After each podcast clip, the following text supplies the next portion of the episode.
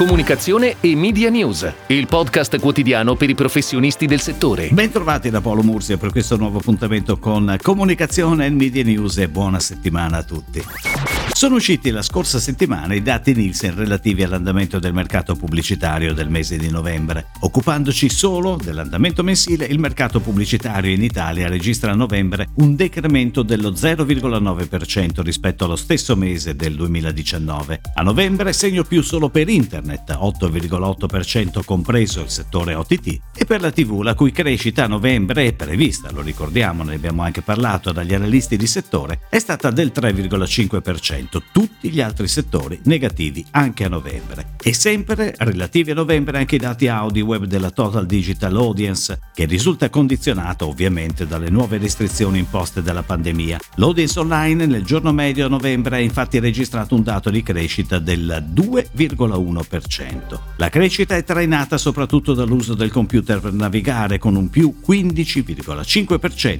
rispetto al giorno medio di ottobre.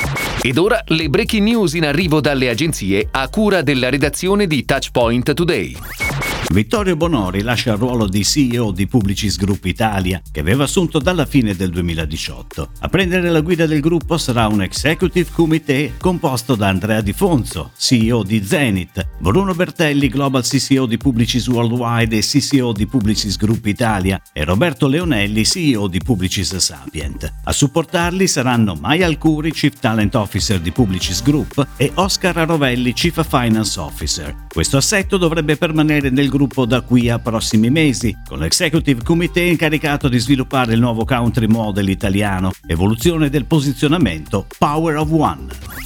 Terra Orti, società cooperativa con sede a Eboli, ha pubblicato due bandi di gara distinti, entrambi relativi a campagne di informazione e promozione dei prodotti agricoli nel mercato interno, denominato European Fruit and Vegetables Your Fresh Choice. Il primo bando si riferisce ai paesi Francia, Germania, Italia e Spagna, per un valore totale stimato che ammonta a 754.540 euro, IVA esclusa per 12 mesi. Il secondo bando invece si riferisce a Svizzera e Norvegia, per un valore IVA esclusa di 1.828.350 euro per tre anni, con 8 pacchetti di lavoro. Per entrambi i bandi il termine per il ricevimento delle offerte o delle domande di partecipazione è fissato alle ore 12 del 1 febbraio. Conad ha affidato a Hill Knowlton Strategies l'incarico per affiancare la direzione e relazioni esterne istituzionali nelle sue attività. L'agenzia curerà un ampio spettro di attività dalle media relations su base nazionale e locale al supporto su progetti digital e social, dall'issue and crisis management alla cura di prodotti editoriali per conto di Conad. Il Knowlton Strategies, agenzia con un forte network internazionale, presente in Italia con un organico di oltre 40 professionisti e due uffici a Milano e Roma, avrà il compito di consolidare ulteriormente il ruolo di leadership di Conad, valorizzando le attività e progetti portati avanti su scala nazionale, regionale e locale dal consorzio, dalle cooperative e dai soci.